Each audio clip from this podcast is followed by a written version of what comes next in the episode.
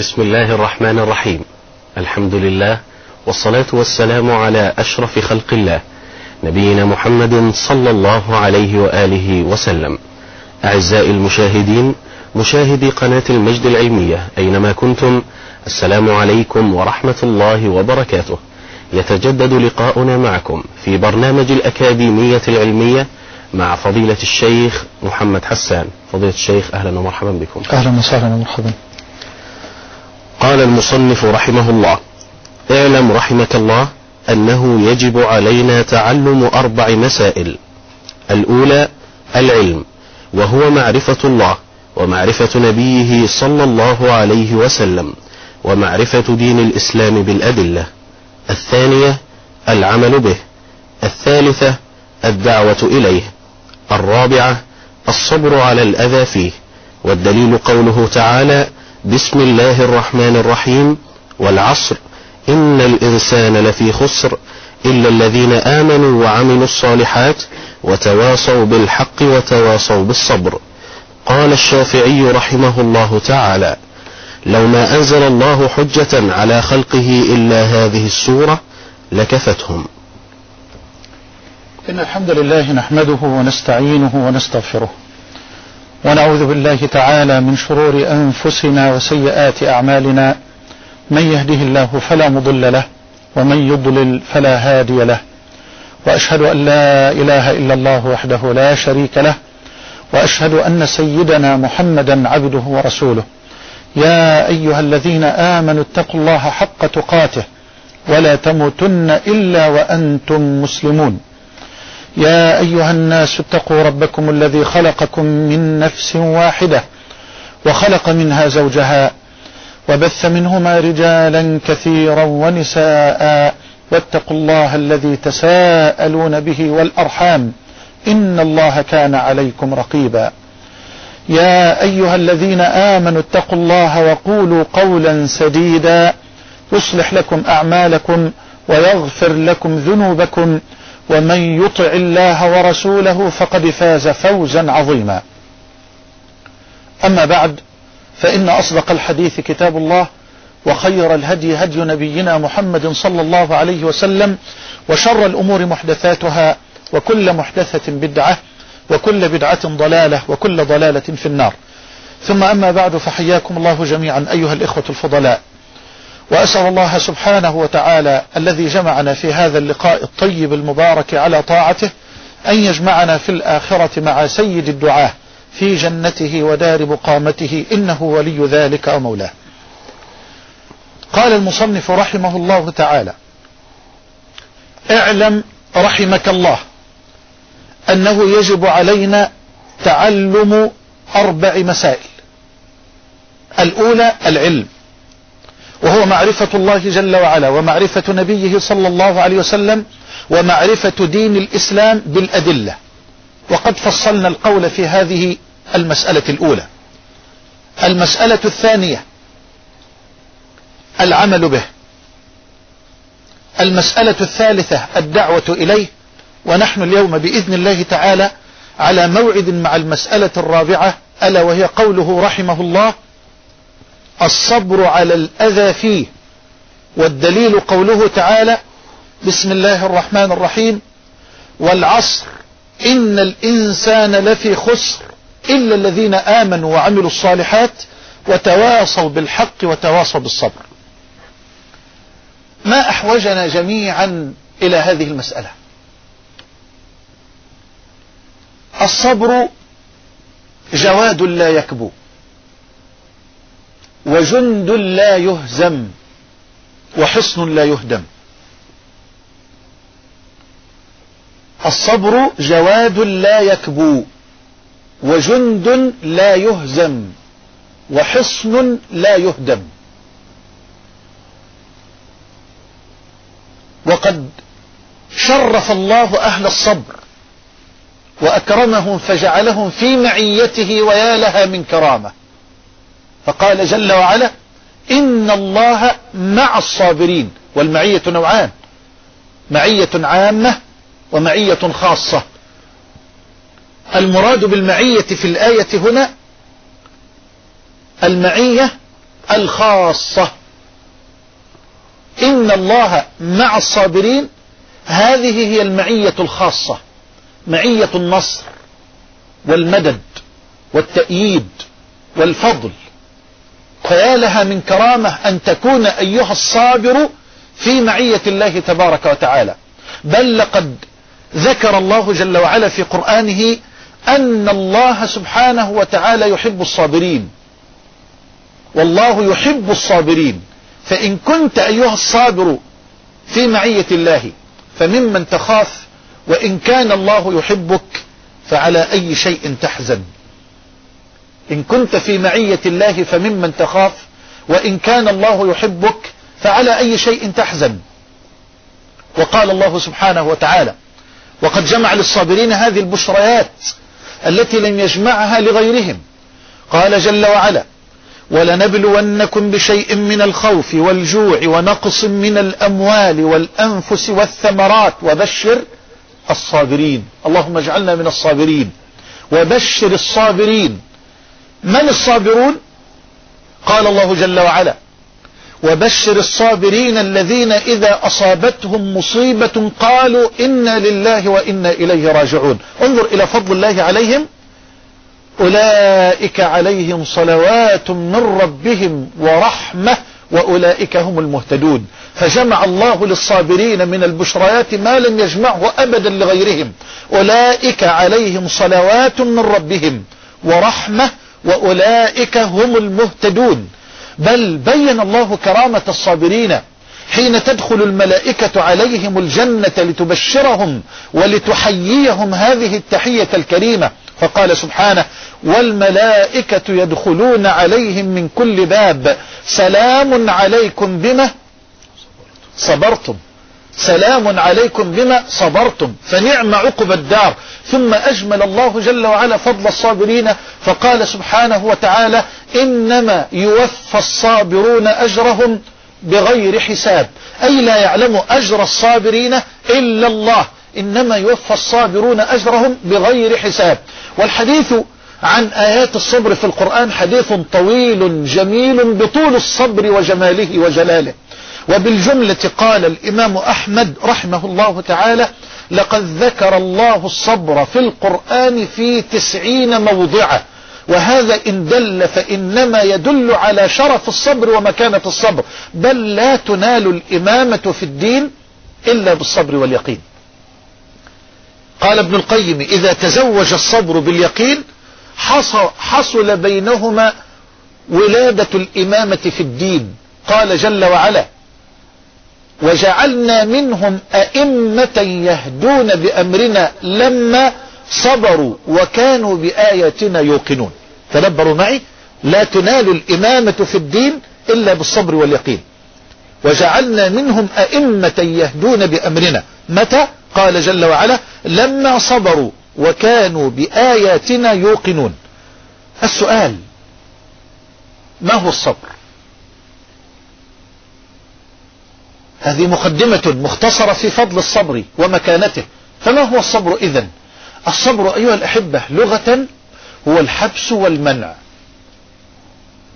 الصبر لغة هو الحبس والمنع. فهو حبس النفس عن الجزع. وحبس اللسان عن التشكي. وحبس الجوارح عن المعاصي. الصبر منهج. الصبر دين. ليس مجرد كلمة. يرددها مبتلى. بعد أن يقول ما يسخط ربه تبارك وتعالى. وبعد أن يفعل ما نهى النبي صلى الله عليه وسلم عن فعله. ثم بعد ذلك أقول أنا صابر. كلا كلا. إنما الصبر عند الصدمة الأولى. فالصبر حبس النفس عن الجزع. وحبس اللسان عن التشكي عن الشكوى وحبس الجوارح عن المعاصي. والتحقيق حتى لا أشق على إخواني وأخواتي ممن يحضرون معنا الآن وممن يتابعوننا الشكوى التحقيق أن الشكوى نوعان. التحقيق أن الشكوى نوعان. شكوى محمودة وشكوى مذمومة. شكوى إلى الله وشكوى من الله. أما الشكوى إلى الله فهي من العبودية. أما الشكوى إلى الله فهي من كمال وتمام العبودية. فلقد ذكر الله تبارك وتعالى نبيا كريما من أنبيائه ألا وهو يعقوب على نبينا وعليه الصلاة والسلام الذي قال الله عنه فصبر جميل والصبر الجميل هو الصبر الذي يستعلي صاحبه عن الألم وعن الشكوى. هو الصبر الذي يبتغي به صاحبه وجه الله تبارك وتعالى فهو لا يصبر من أجل أن يقول الناس صبر ولا خوفا من أن يقول الناس جزع. لا بل هو يستعلي على آلامه وأحزانه ابتغاء وجه الله تبارك وتعالى. هذا هو الصبر الجميل. فيعقوب على نبينا عليه الصلاة والسلام يقول فصبر جميل. والله المستعان على ما تصفون حينما جاء أولاده وأخبروه بهذا الخبر المفجع الأليم. قالوا يا أبانا إنا ذهبنا نستبق وتركنا يوسف عند متاعنا فأكله الذئب الآيات. فقال قولته الجميلة فصبر جميل والله المستعان على ما تصفون. ومع ذلك ومع ذلك فقد اشتكى إلى الله. قال إنما أشكو بثي وحزني إلى الله. فالشكوى إلى الله لا تنافي الصبر. بل اشكو حالك إلى الله واشكو فقرك إلى الله واشكو ضعفك إلى الله واشكو عجزك إلى الله. وقم بالليل واطرح قلبك بذل وانكسار بين يديه واشكو له كل ما تعاني. بك أستجير ومن يجير سواك فأجر ضعيفا يحتمي بحماك. إني ضعيف أستعين على قوي ذنبي ومعصيتي ببعض قواك. أذنبت يا ربي وقادتني ذنوب ما لها من غافر إلاك دنياي غرتني وعفوك شدني. ما حيلتي في هذه أو ذاك؟ لو أن قلبي لو أن قلبي شك لم يك مؤمنا بكريم عفوك ما غوى وعصاك. رباه ها أنا ذا خلصت من الهوى. واستقبل القلب الخلي هداك. رباه قلب تائب ناجاك. أترده؟ وترد توبة تائب حاشاك أترده وترد صادق توبتي حاشاك ترفض تائبا حاشاك فليرضى عني الناس أو فليسخطوا أنا لم أعد أسعى لغير رضاك. فقم واشك حالك إليه فهذا من تمام وكمال عبوديتك بين يديه جل وعلا. أيوب على نبينا وعليه الصلاة والسلام الذي أثنى عليه ربنا تبارك وتعالى بصفة الصبر. فقال جل جلاله إنا وجدناه صابرا. الله. لاحظ أن الذي يحكم لأيوب هو ربنا تبارك وتعالى. إنا وجدناه صابرا. نعم العبد. إنه أواب. ومع ذلك فقد شكى أيوب حاله إلى الله جل وعلا. شكى حاله إلى الله تبارك وتعالى بكلمات رقراقة جميلة. أني مسني الضر. مسني. لم يقل أهلكني.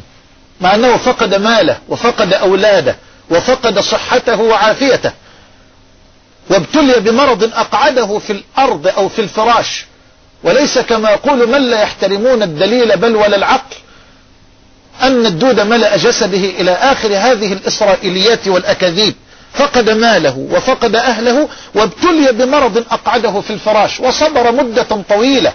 ولما أراد أن يشكو حاله إلى الله عبر بهذه الكلمة الرقيقة الجميلة مسني الضر. وأنت أرحم الراحمين. إذا الشكوى إلى الله لا تنفي الصبر بل هي من كمال العبودية لله جل وعلا. أما الشكوى من الله فهي التي تنافي الصبر. أن تشكو الخالق إلى المخلوق وأن تشكو الرازق إلى المرزوق وأن تشكو الرحمن الرحيم إلى من لا يرحم. فالله جل وعلا ليس أحد أرحم بعباده منه ليس أحد أرحم بخلقه منه. أولم يقل نبينا صلى الله عليه وسلم لله أرحم بعباده من رحمة الأم بولدها. إذا الصبر أيها الأحبة هو حبس النفس عن الجزع. وحبس اللسان عن التشكي وحبس الجوارح عن المعاصي ومن هنا يقسم علماؤنا الصبر اصطلاحا إلى ثلاثة أقسام. تدبر معي. يقسم علماؤنا الصبر من الناحية الاصطلاحية إلى ثلاثة أقسام. صبر أو صبر واللغتان صحيحتان. صبر على الطاعة أو صبر على المأمور. وصبر عن المعصية أو صبر عن المحظور وصبر على البلاء أو صبر على المقدور. أكرر. الصبر ثلاثة أقسام. صبر على الطاعة اللهم اجعلنا وياكم ممن يصبرون على طاعته. صبر على الطاعة أو صبر على المأمور. أي صبر على ما أمرك الله عز وجل به. وهذا يا إخوة من أرقى وأجل مراتب وأقسام الصبر. أن تصبر نفسك على طاعة الله جل وعلا. فالنفس جموح. النفس جموح. إن النفس لأمارة بالسوء. إلا ما رحم ربي. إن ربي غفور رحيم.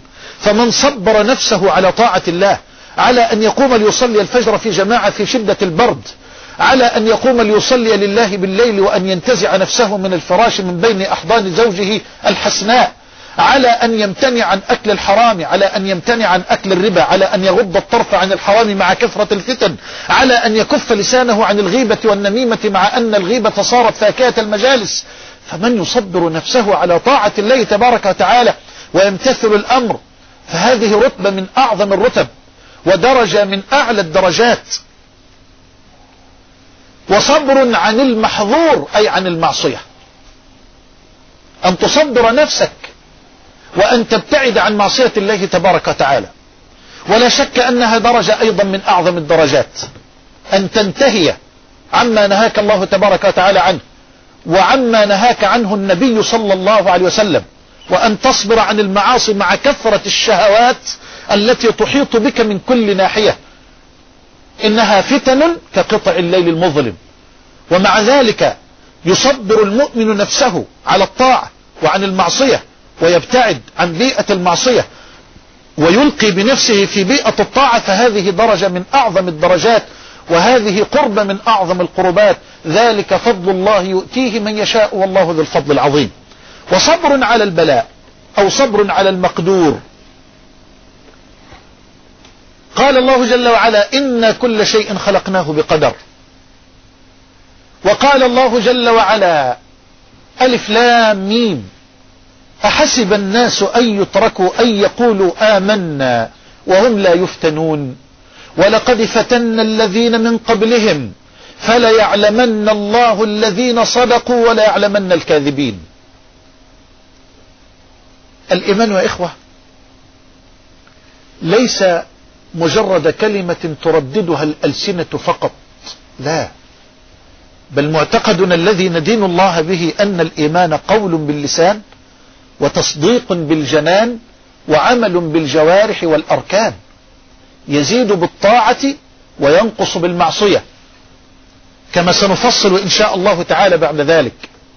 فالإيمان ليس كلمة ترددها الألسنة فحسب. الإيمان أمانة ذات تكاليف. ومسؤولية ضخمة ذات أعباء والله تبارك وتعالى يبتلي أهل الإيمان ليميز الخبيث من الطيب ليظهر الصادق من الكاذب. فكثير من الناس يردد كلمة الإيمان يحسبها, يحسبها سهلة هينة خفيفة الحمل. فهو يردد كلمة الإيمان وهو سائر على درب الدعوة. وعلى الطريق إلى الله تبارك وتعالى مع السائرين. إن حصل من المغانم ما حصل ومن المكاسب المادية ما حصل فهو سائر على الدرب. أما إن تعرض لمحنة وإن تعرض لفتنة وإن تعرض لابتلاء نكص على عقبيه. هذا لا يستحق أن يشرف برفع راية الدعوة إلى الله. وليس جديرا أن يسير على هذا الطريق على درب الأنبياء على درب نوح وإبراهيم وموسى وعيسى ومحمد وغيرهم صلوات الله عليهم أجمعين. ولو كان احفظوا مني هذا لو كان طريق الدعوة إلى الله هينا لينا سهلا مفروشا بالورد والزهور والرياحين لسهل على كل إنسان أن يكون صاحب دعوة. ولا اختلطت حينئذ دعوة الحق بدعاوى الباطل وما أكثرها. أكرر هذا الكلام لأهميته أقول ليس الإيمان مجرد كلمة ترددها الألسنة فحسب. كلا.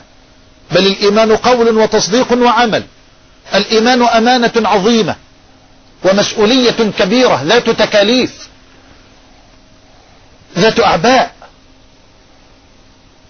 ولا يجوز أبدا أن يردد الإنسان كلمة الإيمان دون أن يمحص وأن يبتلى. أيثبت على الدرب أم ينقص على عقبيه؟ قال جل وعلا ومن الناس من يعبد الله على حرف على حرف فإن أصابه خير اطمأن به وإن أصابته فتنة انقلب على وجهه خسر الدنيا والآخرة ذلك هو الخسران المبين. اللهم ثبتنا على الحق وعلى الإيمان. ومن الناس من يعبد الله على حرف فإن أصابه خير اطمأن به. إن حقق المكاسب والمغانم سواء كانت مادية أو معنوية فهو سائر على الضرب على طريق الإيمان مع السائرين. أما إن تعرض لمحنة وما كان ولم يكن صادقا نكص على عقبيه وترك الدرب وقال أريد أن أربي الأولاد. أريد أن أعيش. أريد أن أعيش سعيدا. لا أريد أن أتعرض لأذى لا أريد أن أتعرض لفتن لا أريد أن أتعرض للمحن. وهو تصور أن كلمة الإيمان مجرد كلمة أو أن الإيمان كلمة فقط. أحسب الناس أن يتركوا أن يقولوا آمنا وهم لا يفتنون؟ لا لا لا لا. ولقد فتنا الذين من قبلهم فلا يعلمن الله الذين صدقوا ولا يعلمن الكاذبين. واسمحوا لي أن أطول النفس الآن في هذه المسألة لأنني أعالج بها واقعا. تحياه الأمة الآن. أعالج بها واقع شباب الصحوة الذي يعاني ويتساءل في كل لقاء من اللقاءات. فالفتن كثيرة والمحن كثيرة والشباب إلى الآن لا يريد أن يتعلم أبدا الصبر. الشباب متعجل. ومن تعجل الشيء قبل أوانه عوقب بحرمانه. من تعجل الشيء قبل أوانه عوقب بحرمانه. الشباب يستكثر هذه المحن والفتن والابتلاءات التي تمر بها الأمة الآن ويتساءل أين النصر؟ أين النصر؟ أين العزة؟ أين الاستعلاء؟ أين التمكين؟ أين الاستخلاف؟ بل لقد قال لي قائل بنفس اللفظ قال لي يا شيخ هل خلق الله الكون ونفض يديه من الكون ولم يعد الله قادرا على ضبط الكون بميزان الحق والعدل؟ ألا يرى هذه الدماء التي تسفك والأشلاء التي تمزق؟ أنستنا العجلة سنن الله الثابتة في الكون. إن لله سننا ربانية. لا تتبدل ولا تتغير ولا تجامل تلك السنن أحدا من الخلق بحال. مهما ادعى لنفسه من مقومات المحاباة. لقد هزم المسلمون في أحد. لا تجمل اللفظة أبدا. نعم هزموا. وقائد الميدان رسول الله صلى الله عليه وسلم. وتساءل الصحابة. كيف نهزم؟ وقائد الميدان رسول الله كيف نهزم عدونا هو المشركون؟ فنزل القرآن. يربي الصحابة والأمة من بعدهم. أولما أصابتكم مصيبة قد أصبتم مثليها قلتم أن هذا قل هو من عند أنفسكم. قل هو من عند أنفسكم. لا تعلق أخطاءك على الحكام تارة ولا على العلماء تارة ولا على الأعداء تارة بل تقصيرك أنت هو السبب وتقصيري أنا هو السبب. لماذا أنظر إلى القذاة في عينك وأغض الطرف عن عود في عيني؟ لماذا نبرر لأنفسنا دائما الأخطاء والتقصير؟ لماذا؟ لماذا نعلق دوما على غيرنا ونتجاهل سنن الله في الكون التي لا تجامل أحدا من الخلق بحال مهما ادعى لنفسه من مقومات المحاباة؟ تسمع الآن من يقول إحنا حبايب النبي وإحنا بتوع النبي واللي يحب النبي زق ما هذا؟ ما هذا؟ ده خلل. في فهم القرآن وفي فهم السنة وفي فهم سنن الله الكونية التي يضبط بها الكون ويضبط بها الحياة.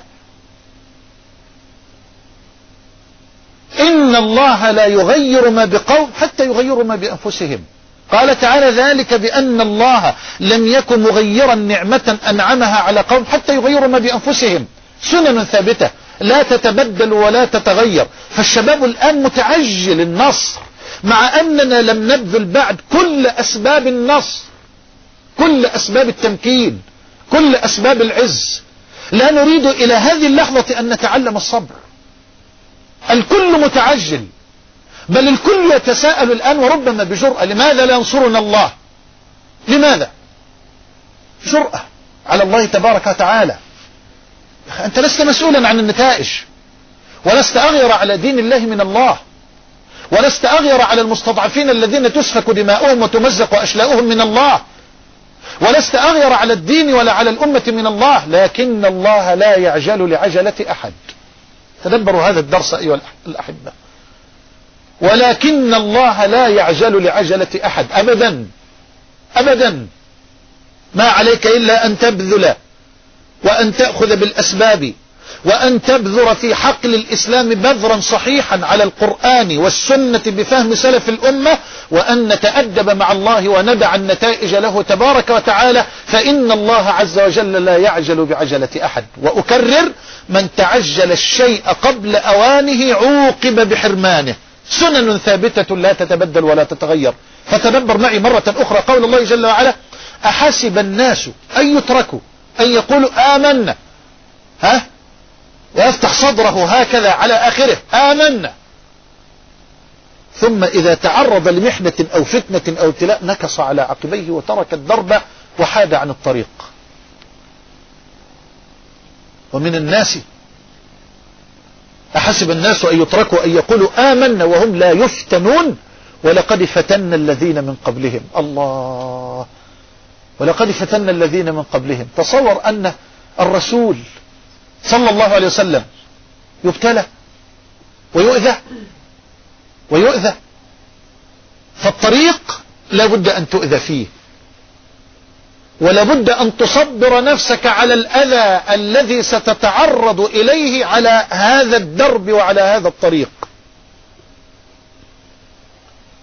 فمن سلك هذا الدرب لابد أن يؤذى. قال جل وعلا وكذلك جعلنا لكل نبي عدوا من المجرمين. وقال جل وعلا إن الذين أجرموا كانوا من الذين آمنوا يضحكون وإذا مروا بهم يتغامزون وإذا انقلبوا إلى أهلهم انقلبوا فكهين وإذا رأوا قالوا إن هؤلاء لضالون أصوليون وصوليون فضوليون فوضويون همجيون رجعيون متأخرون متخلفون جامدون لا يفهمون الواقع لا يعرفون شيئا عن الزمن إلى آخر هذه التهم المعلبة التي تكال الآن للمؤمنين في الليل والنهار.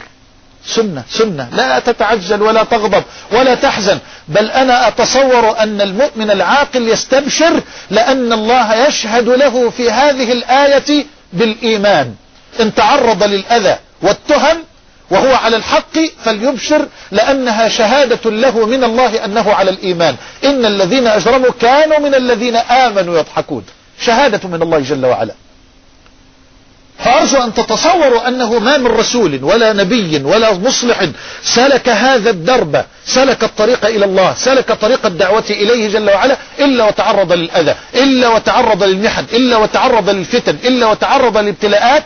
والمؤمن هو الذي يصبر نفسه على الأذى وعلى المحن وعلى الفتن حتى يلقى الله جل وعلا. وليس بالضرورة أن يجني ثمرة الصبر في حياته بل النصر الحقيقي أن تموت وأنت على الدين. هو ده النصر. أن تظل ثابتا على دين الله جل وعلا حتى تلقى الله تبارك وتعالى وليس بالضرورة البتة أن تجني ثمرة الصبر على الأذى والابتلاء في عصرك في عهدك ولا في عهد ولدك ولا في عهد أحفادك. ليس هذا من شأننا ولا من شأن العبيد. إنما هو أمر شأن العزيز الحميد جل وعلا الذي ينصر دينه وقت ما أراد أن ينصر دينه. ويمكن لدينه في الوقت الذي أراد أن يمكن لدينه. فما علينا نحن إلا أن نبذل وأن نمتثل وأن نجتنب وأن نقف عند الحد وأن نعمل ما أمر الله به ورسوله صلى الله عليه وسلم وأن ندع النتائج له تبارك وتعالى. ما من نبي ولا رسول إلا وتعرض للأذى. ولقد كذبت رسل من قبلك. يا الله. انظر إلى هذا الخطاب للنبي محمد صلى الله عليه وسلم. ولقد كذبت رسل من قبلك فصبروا. الله. فصبروا على ما كذبوا وأوذوا حتى أتاهم نصرنا. تصور أن الأذى يشتد بالنبي صلى الله عليه وسلم وهو صاحب أطهر وأشرف نفس.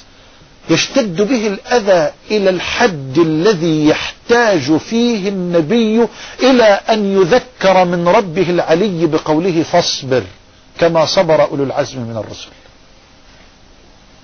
هل استوعبتم مني هذه الكلمات؟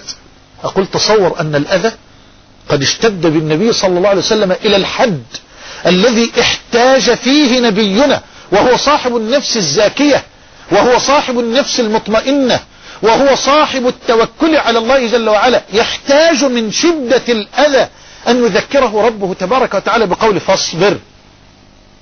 أمر. فاصبر كما صبر أولو العزم من الرسل ولا تستعجل لهم.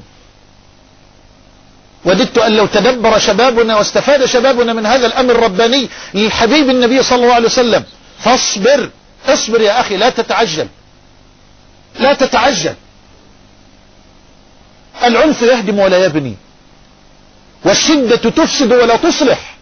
وما كان الرفق في شيء إلا زانه وما نزع الرفق من شيء إلا شانه. هذا الذي يريد النصر والعزة والاستخلاف والتمكين ولم تقدم الأمة الآن كل أسباب النصر والعز والاستخلاف والتمكين. هذا متعجل ويريد أن يجني الثمرة قبل أن تنضج. وهذا مخالف لسنن الله في الكون. يا أخي كلنا يحب ثمرة المنجو. لكن أتحداك أن تأكل ثمرة من ثمار المنجو قبل أن تطيب. لا تستطيع. ستلفظها. فمن تعجل الشيء قبل أوانه عوقب بحرمانه كما ذكرت قبل ذلك مرتين. فالرسول صلى الله عليه وسلم يحتاج إلى أن يذكر من ربه بالصبر من شدة الأذى من شدة الابتلاء من شدة المحن التي تعرض لها بل من أول لحظة أيها الأحبة.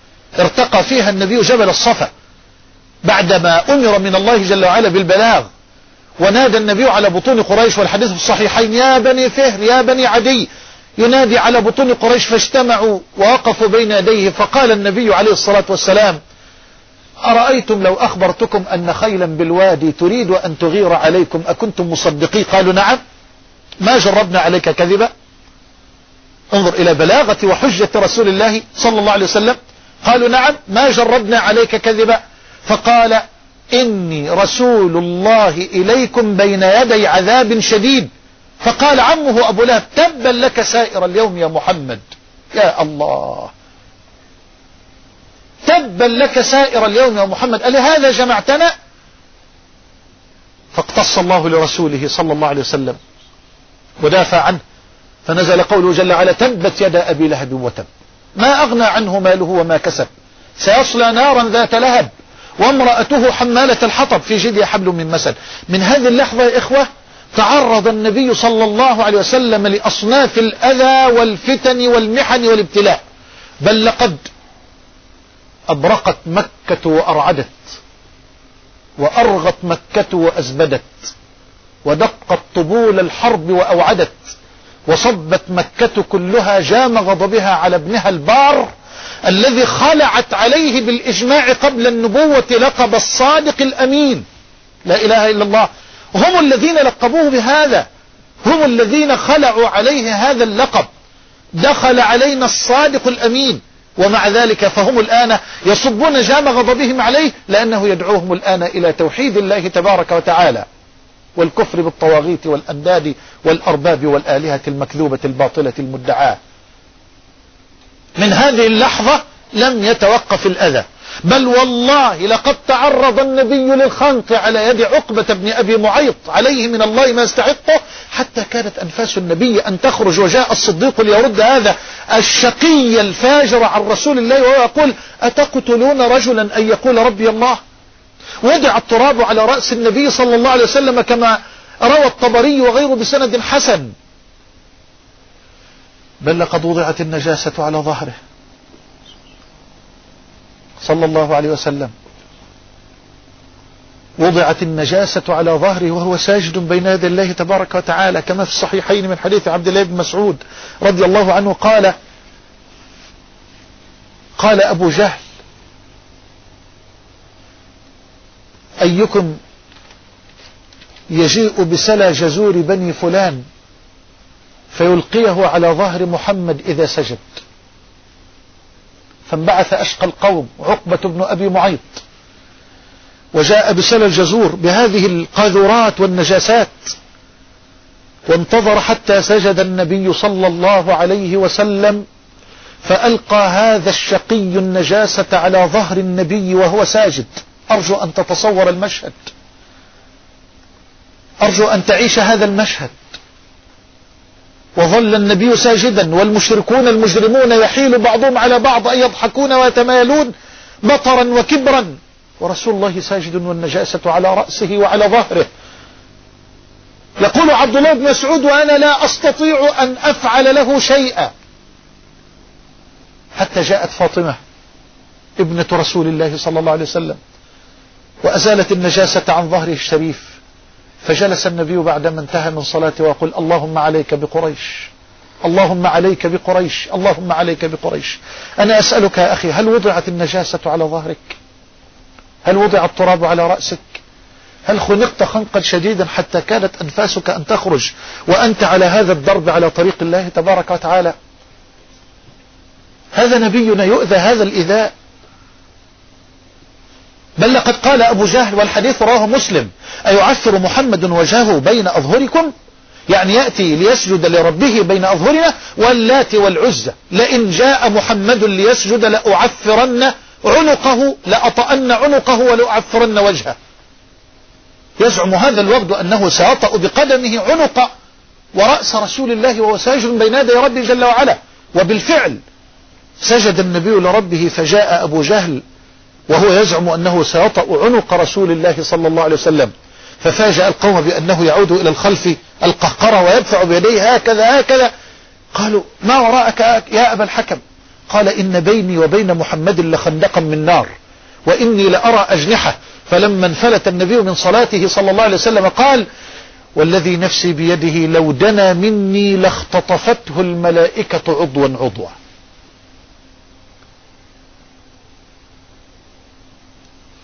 بل لقد قال النبي يوما لعائشة كما في الصحيحين. قالت يا رسول الله هل أتى عليك يوم أشد من يوم أحد؟ هل أتى عليك يوم أشد من يوم أحد؟ أحد تعرض النبي في هذا اليوم للقتل. بل لقد شج وجهه الشريف. ودخلت حلقة المغفر في وجنتيه الشريفتين. وكسرت رباعيته. وانتشر بالفعل في الميدان خبر قتل رسول الله صلى الله عليه وسلم. لقد ألقى بعض الصحابة السلاح بالفعل واستسلموا للموت. حتى مر عليهم أنس بن النضر وحديثه في الصحيحين. قال ما تصنعون؟ لما ألقيتم السلاح؟ قالوا مات رسول الله. فما نصنع بالحياة بعده. قال قوموا. فموتوا على ما مات عليه رسول الله. إلى هذا الحد. نعم. فالسيدة عائشة تقول هل أتى عليك يوم كان أشد من يوم أحد؟ اسمع ماذا قال؟ قال لقد لقيت من قومك ما لقيت يا عائشة. وكان أشد ما لقيت منهم يوم العقبة. يقصد يوم الطائف. يوم عرضت نفسي على ابن عبد يليل ابن عبد كلال. وهو من أشراف أهل الطائف. فلما لم يجبني إلى ما أردت عدت وأنا مهموم على وجهي فلم أستفق إلا وأنا بقرن الثعالب. يا الله. قرن الثعالب مكان يبعد عن الطائف حوالي خمسة كيلو. تصور أنه لم يستفق من الهم من الألم من الأذى. دعوة مطاردة وأصحاب مشردون في الحبشة وأصحاب معذبون في مكة وصاحب الدعوة مطارد. لم أستفق إلا وأنا بقرن الثعالب. وإذا بسحابة قد, قد أظلتني. فنظرت فرأيت جبريل عليه السلام ينادي السلام عليك يا محمد. صلى الله عليه وسلم. إن الله سمع قول قومك لك وما ردوا به عليك. وقد بعث أو أرسل إليك ملك الجبال لتأمره بما شئت. قال فناداني ملك الجبال. وقال السلام عليك يا محمد. إن الله بعثني إليك فمرني بما شئت. لو أمرتني أن أطبق عليهم الأخشبين لفعلت. والأخشبان جبلان عظيمان. يقال للأول أبو قبيس ويقال للثاني الأحمر. لو أمرتني أن أطبق عليهم الأخشبين لفعلت. والله يا إخوة والله لو كان النبي صلى الله عليه وسلم ممن ينتقم لذاته ويثأر لنفسه لأمر النبي ملك الجبال فلحطم النبي ملك الجبال فلحطم ملك الجبال هذه الرؤوس الصلدة والجماجم العنيدة ولسالت بحور من الدماء لا أقول ليراها أهل الطائف بالطائف بل ليراها أهل مكة بمكة. لكنه ما خرج لذاته قط. وما انتقم لنفسه أبدا بل خرج وهو يحمل في قلبه ربيعا يتجدد يتنفس خرج وهو يحمل في قلبه أملا ينمو كل لحظة. لذا يقول لملك الجبال لا لا يا ملك الجبال بل أرجو الله أن يخرج من أصلابهم من يعبد الله ولا يشرك به شيئا. إنه نهر الرحمة وينبوع الحنان. هذا نبينا. أنا لم أتكلم عن الأذى الذي تعرض له نوح ولم أتكلم عن الأذى الذي تعرض له إبراهيم ولم أتكلم عن الأذى الذي تعرض له موسى أو تعرض له عيسى أو تعرض له زكريا أو تعرض له يحيى. وإنما أتكلم عن الأذى الذي تعرض له نبينا فهو أشرف نبي وأقرب نبي من الرب العلي ومع ذلك تعرض لهذا الأذى وأتعرض لهذه المحن وهذه الفتن وهذه الابتلاءات. قيل له يا رسول الله أي الناس أشد بلاء؟ قال الأنبياء. انتبهت؟ قال الأنبياء. لم يقل العصاة ولم يقل المذنبون وإنما قال الأنبياء. ثم الأمثل. فالأمثل. يبتلى الرجل على حسب دينه. فإن كان في دينه صلابة زيد له في البلاء. وإن كان في دينه رقة ابتلي على حسب دينه. وفي لفظ قال عليه الصلاة والسلام وما يبرح البلاء بالعبد حتى يتركه يمشي على الأرض وليس عليه خطيئة. أرجع معي للآية. أحسب الناس أن يتركوا أن يقولوا آمنا وهم لا يفتنون ولقد فتن الذين من قبلهم. فلا يعلمن الله الذين صدقوا ولا يعلمن الكاذبين. قد يسألني الآن طالب علم نجيب هنا أو هنالك في أي مكان من العالم ويقول وهل ربنا جل وعلا لا يعرف الصادق من الكاذب إلا بعد أن تقع الفتنة والمحنة والابتلاء؟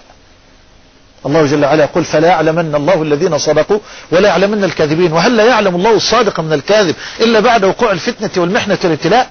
كلا كلا.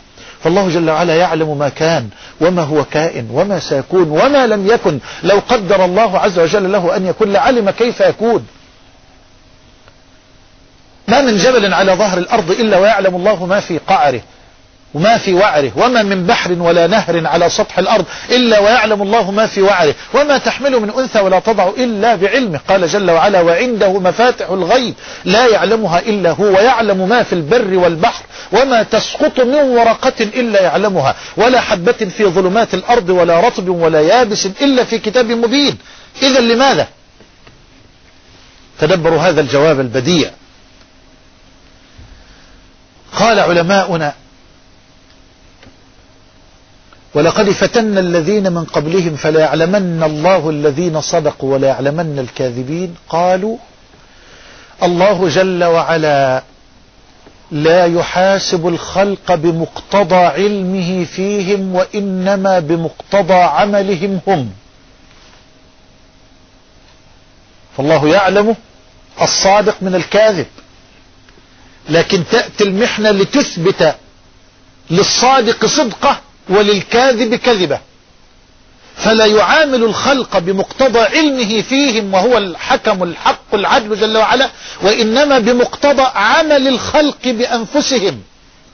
فيعامل أو يجازي الصادق على صدقه ويجازي الكاذب على كذبه كذبه.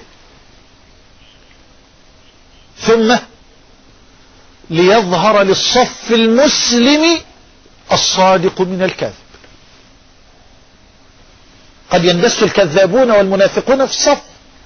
فتأتي المحن لتبرز المنافقين ولتظهر الكذابين.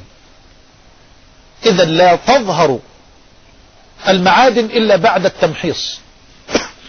كالذهب لا يخلص من الشوائب العالقة به إلا بعد أن يدخل النار. كذلك الفتنة تأتي لتصقل لتصفي الصف. لتمييز الخبيث من الطيب لتمحص العاملين والسائرين على الدرب. قال جل جلاله أم حسبتم أن تدخلوا الجنة ولما يأتكم مثل الذين خلوا من قبلكم؟ مستهم البأساء والضراء وزلزلوا. يا الله الله الذي لا إله غيره لم أجد في قواميس اللغة على وجه الأرض مرادفا لقوله جل وعلا وزلزلوا. أبدا. أترك لك أنت أن تتصور حجم هذا الزلزال. أم حسبتم أن تدخلوا الجنة ولما يأتكم مثل الذين خلوا من قبلكم؟ مستهم البأساء والضراء وزلزلوا. اسمع اسمع حتى يقول الرسول. حتى يقول الرسول والذين آمنوا معه متى نصر الله؟ ألا إن نصر الله قريب. وقال جل وعلا أم حسبتم أن تدخلوا الجنة ولما يعلم الله الذين جاهدوا منكم ويعلم الصابرين؟ الأمر ليس فوضى وليس ادعاء فما أيسر الادعاء وما أرخص الكلام وما أسهل الزعم والتنظير البارد بارد وميسور. أم حسبتم أن تدخلوا الجنة ولما يعلم الله الذين جاهدوا منكم ويعلم الصابرين حتى إذا استيأس الرسل يا الله حتى إذا استيأس الرسل وظنوا أنهم قد كذبوا جاءهم نصرنا فنجي من نشاء ولا يرد بأسنا عن القوم المجرمين. إذا لابد من الأذى ولا بد من المحن. ولا بد من الفتن ولا بد من الابتلاءات. بل الله جل وعلا يربي الأمة بالمحن. هل استوعبت هذه اللفظة؟ الله جل وعلا يربي الأمة بالمحن. يربي الأمة بالمحن. بل وأنا أتصور أن أعصف محنة تعرض لها النبي صلى الله عليه وسلم وتعرض لها الصف المسلم معه هي محنة الإفك. محنة الإفك. لماذا؟ لأن النبي في هذه المحنة اتهم في عرضه. اتهم في شرفه. واتهمت عائشة في عرضها وشرفها. واتهم صفار بن معطل السلمي. واتهم الصديق رضي الله عنه. واتهم المجتمع الإسلامي كله بهذه التهمة النكراء. ومع ذلك يقول الله جل وعلا في هذه المحنة إن الذين جاءوا بالإفك عصبة منكم لا تحسبوه شرا لكم بل هو خير لكم. قال جل وعلا وعسى أن تكرهوا شيئا وهو خير لكم وعسى أن تحبوا شيئا وهو شر لكم. فلا بد من المحن ولا بد من الفتن ولا بد من الابتلاءات ولا بد من الصبر على الأذى في هذا الدرب إنها سنة ربانية لا تتبدل ولا تتغير. نسأل الله عز وجل أن يرزقنا الصبر على المحن والفتن والابتلاءات حتى نلقاه. إنه ولي ذلك ومولاه. نعم. قال المصنف رحمه الله تعالى والدليل قوله تعالى بسم الله الرحمن الرحيم والعصر إن الإنسان لفي خسر. إلا الذين آمنوا وعملوا الصالحات وتواصوا بالحق وتواصوا بالصبر. قال الشافعي رحمه الله تعالى لو ما أنزل الله حجة على خلقه إلا هذه السورة لكفتهم.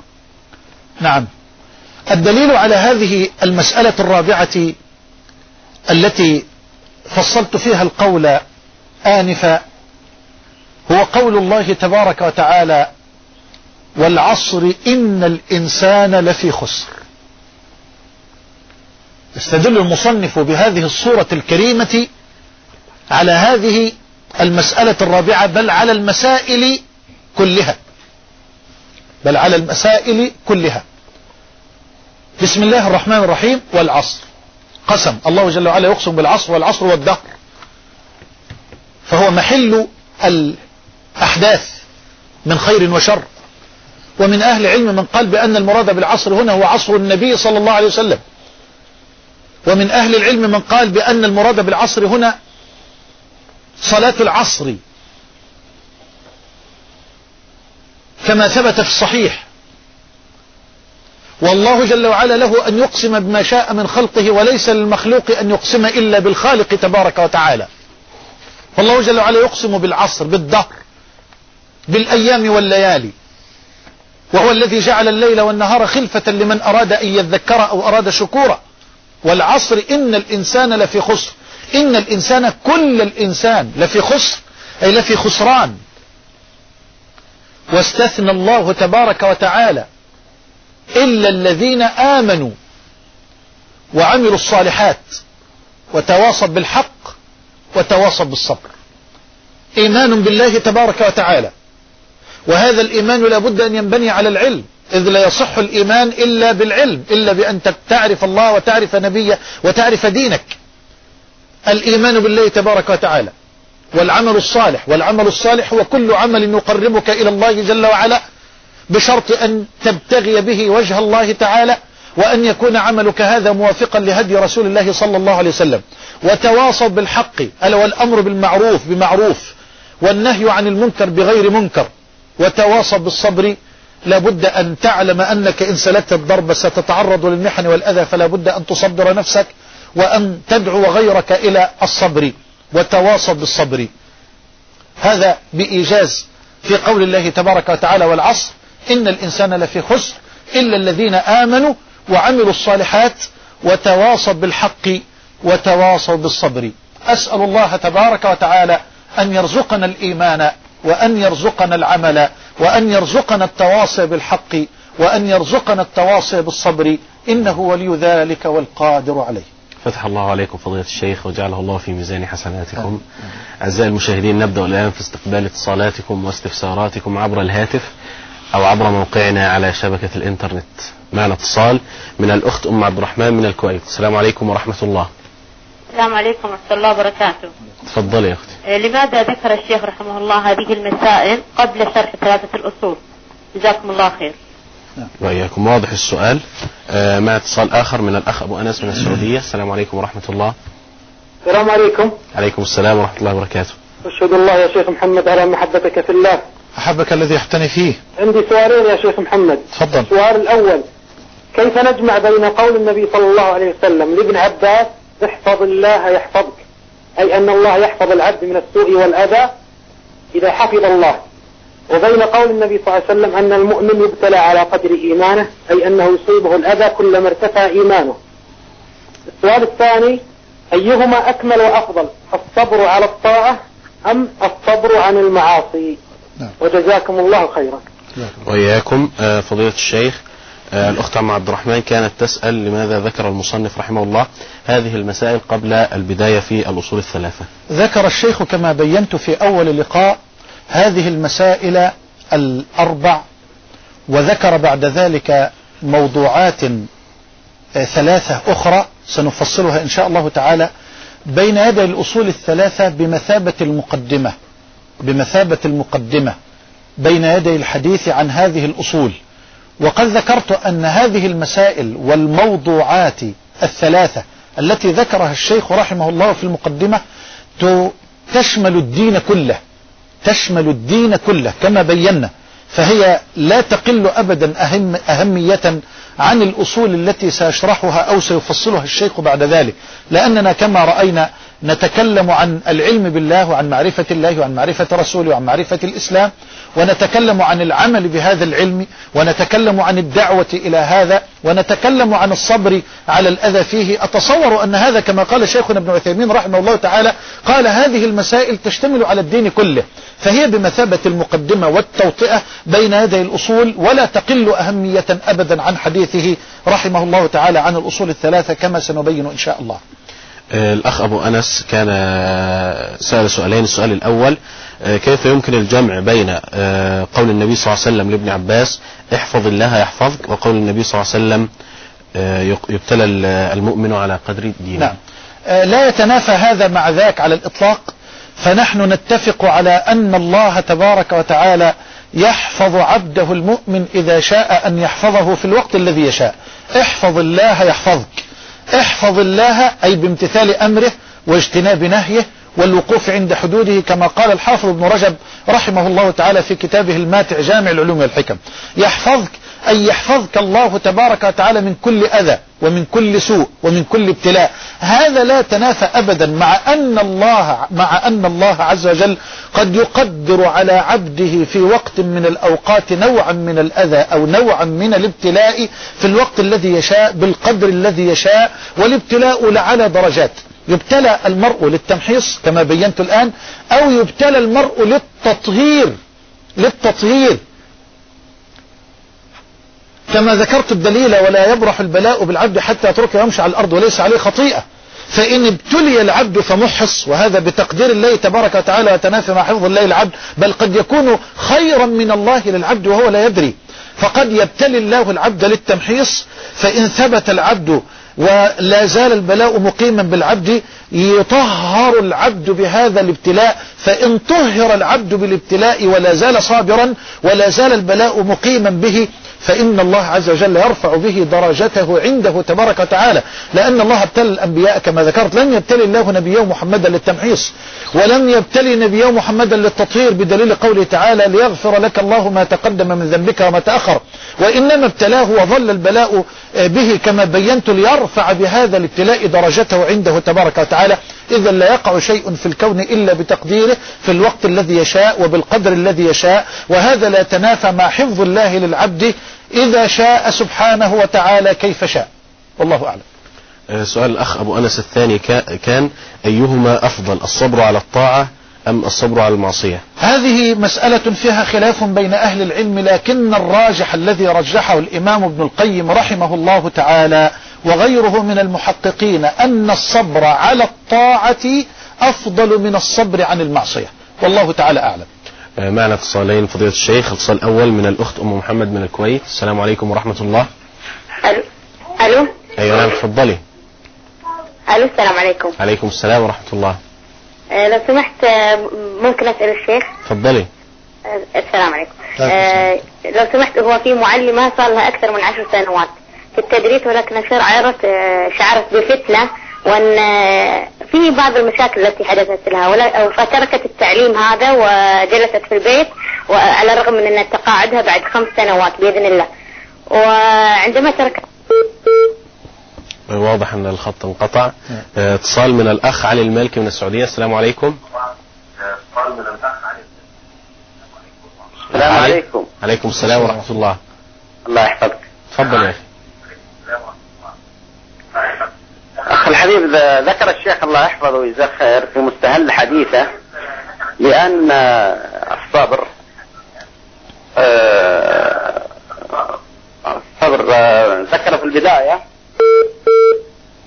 أيضا أن انقطع الخط آه، هنا سؤال من الأخ محمد من السعودية يقول فضيلة الشيخ وفقك الله هل استعمال الحبوب المسكنة للآلام باستمرار عند الإحساس بالألم سواء كان شديدا أو خفيفا منافيا للصبر؟ وهل هو دليل على عدم الصبر؟ وفقكم الله ورعاكم.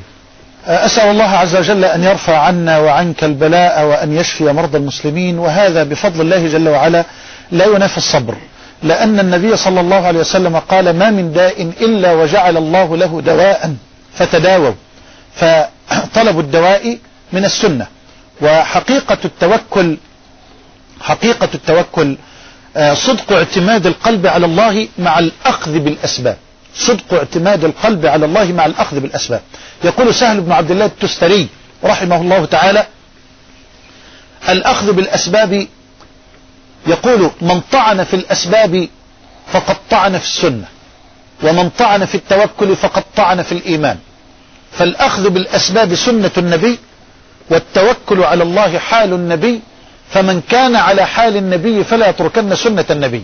إذا لابد من الأخذ بالأسباب. فلا حرج عليك أيها الحبيب أن تبذل لنفسك الدواء وهذا لا ينافي الصبر.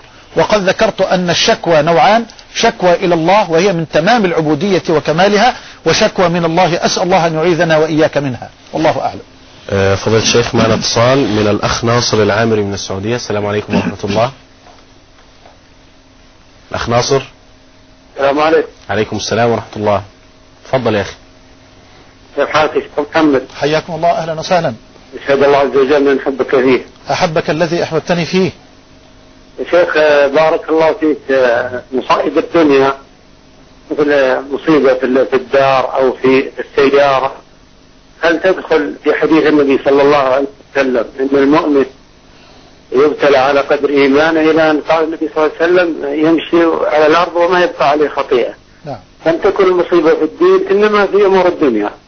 نعم. جزاك الله خيرا. وإياكم تفضل يا شيخ. نعم لا شك هذا يندرج فسواء كانت المصيبة في الدين أو سواء كانت المصيبة في الدنيا فهو آه، من الابتلاء الذي يمحص به العبد أو يطهر به أو يرفع به ترفع به درجته عند الله عز وجل إن صبر.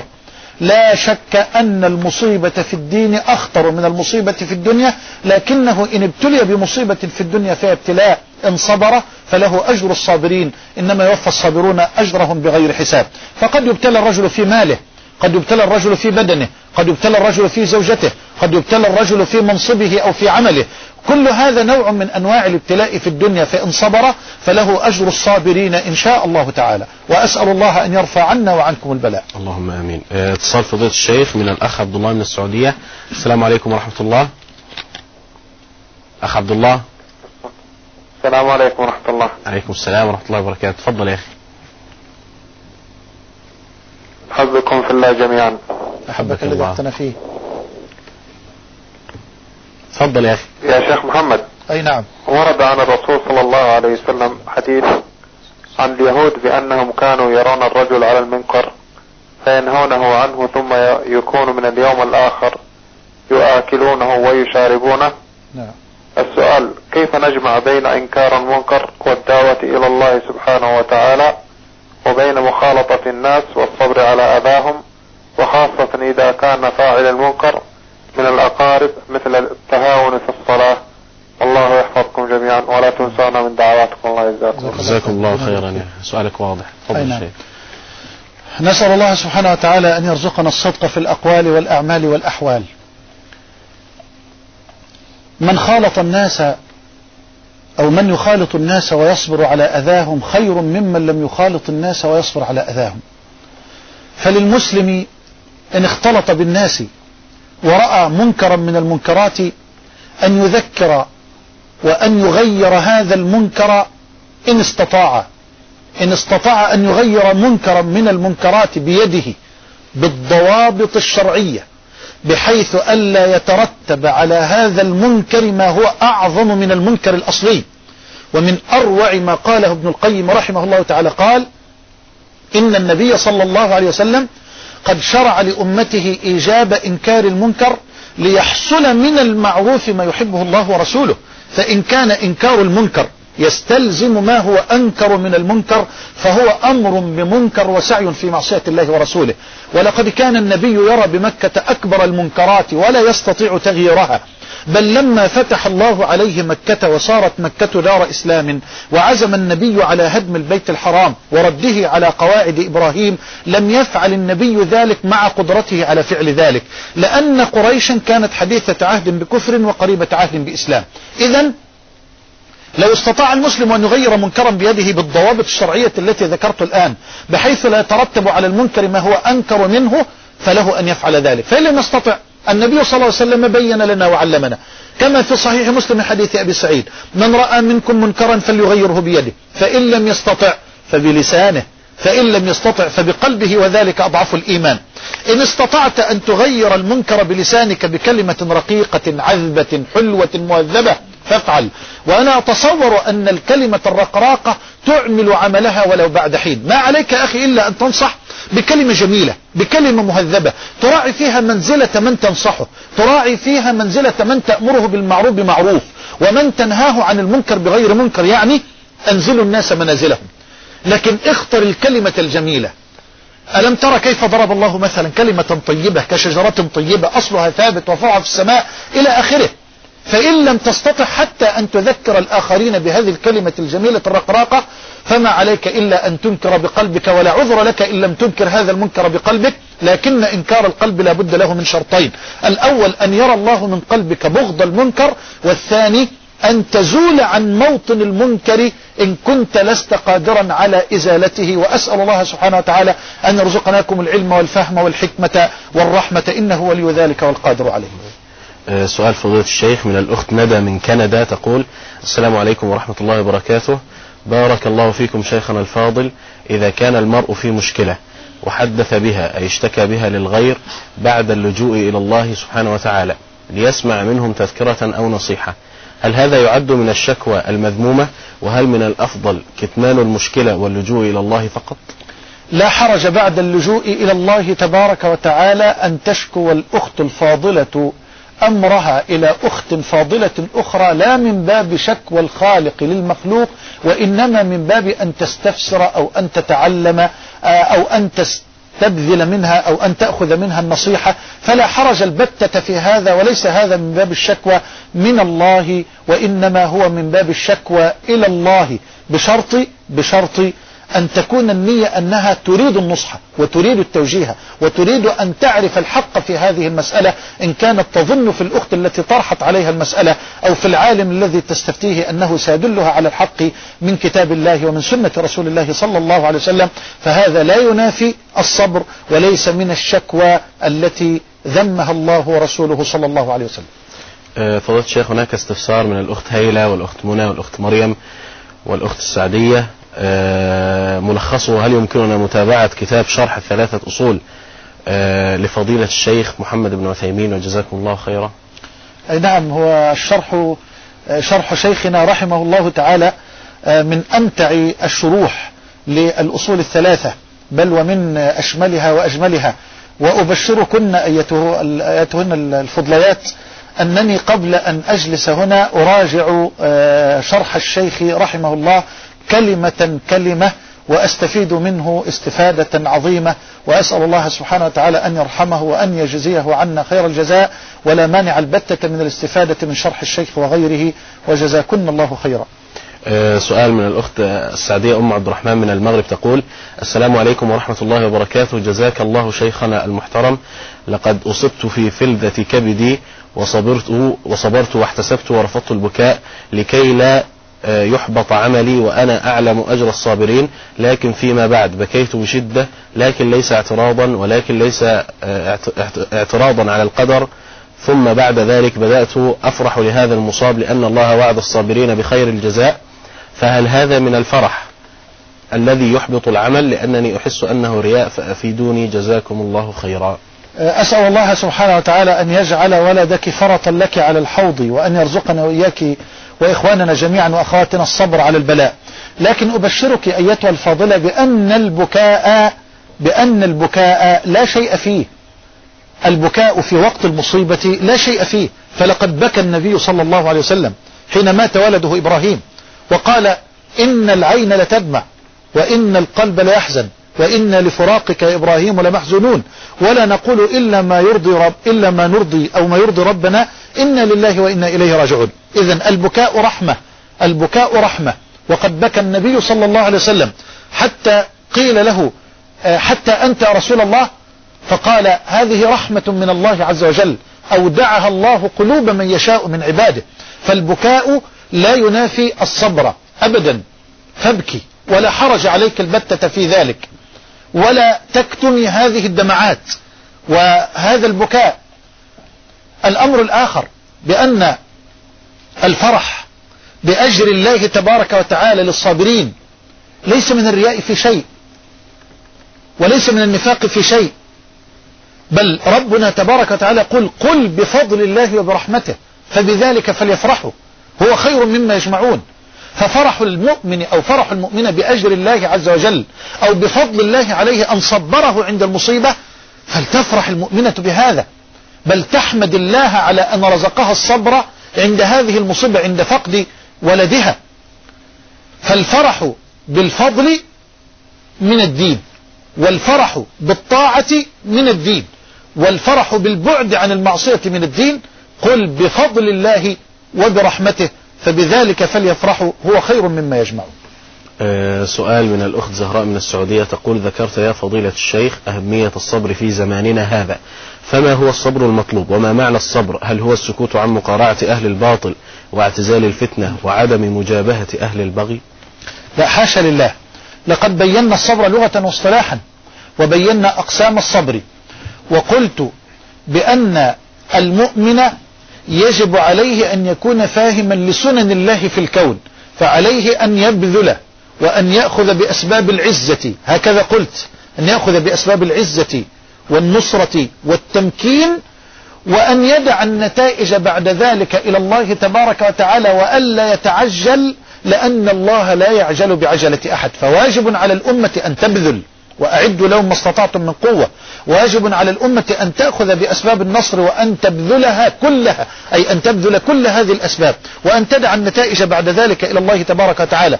أما الاستسلام والخنوع والخضوع وعدم البذل وعدم العمل وعدم الأخذ بالأسباب وترديد هذه الكلمات التي ذكرت بعضها أريد أن أربي الأولاد خليك في حالك. أنت تنفخ في قربة مقطوعة. لقد ضاع الدين. لقد انتهت الأمة. لقد هزم الإسلام.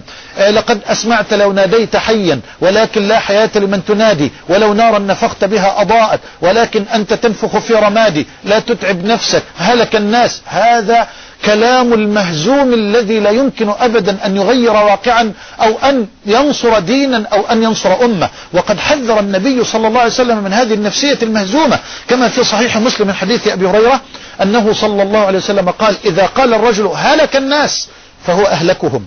فهو أهلكهم. أي فهو أشدهم هلاكا أو فهو أهلكهم بالفتح أي هو الذي حكم عليهم بالهلاك. فعلينا أن نبذل الأسباب أسباب العزة والنصرة والتمكين وأن نصبر وأن ندع النتائج بعد ذلك إلى الله. لا نتعجل. وذكرت مرارا أن من تعجل الشيء قبل أوانه عوقب بحرمانه. هذا هو المعنى الصحيح المنضبط والله أعلم. جزاكم الله فضيلة الشيخ خيرا وجعله الله في ميزان حسناتكم. أعزائي المشاهدين العلماء سراج العباد ومنار البلاد وقوام الأمة وينابيع الحكمة بهم تحيا قلوب أهل الحق وتموت قلوب أهل الزيغ. مثلهم في الأرض كمثل النجوم في السماء يهتدى بها في ظلمات البر والبحر. إذا انطمست النجوم تحيروا وإذا أسفر عنها الظلام أبصروا.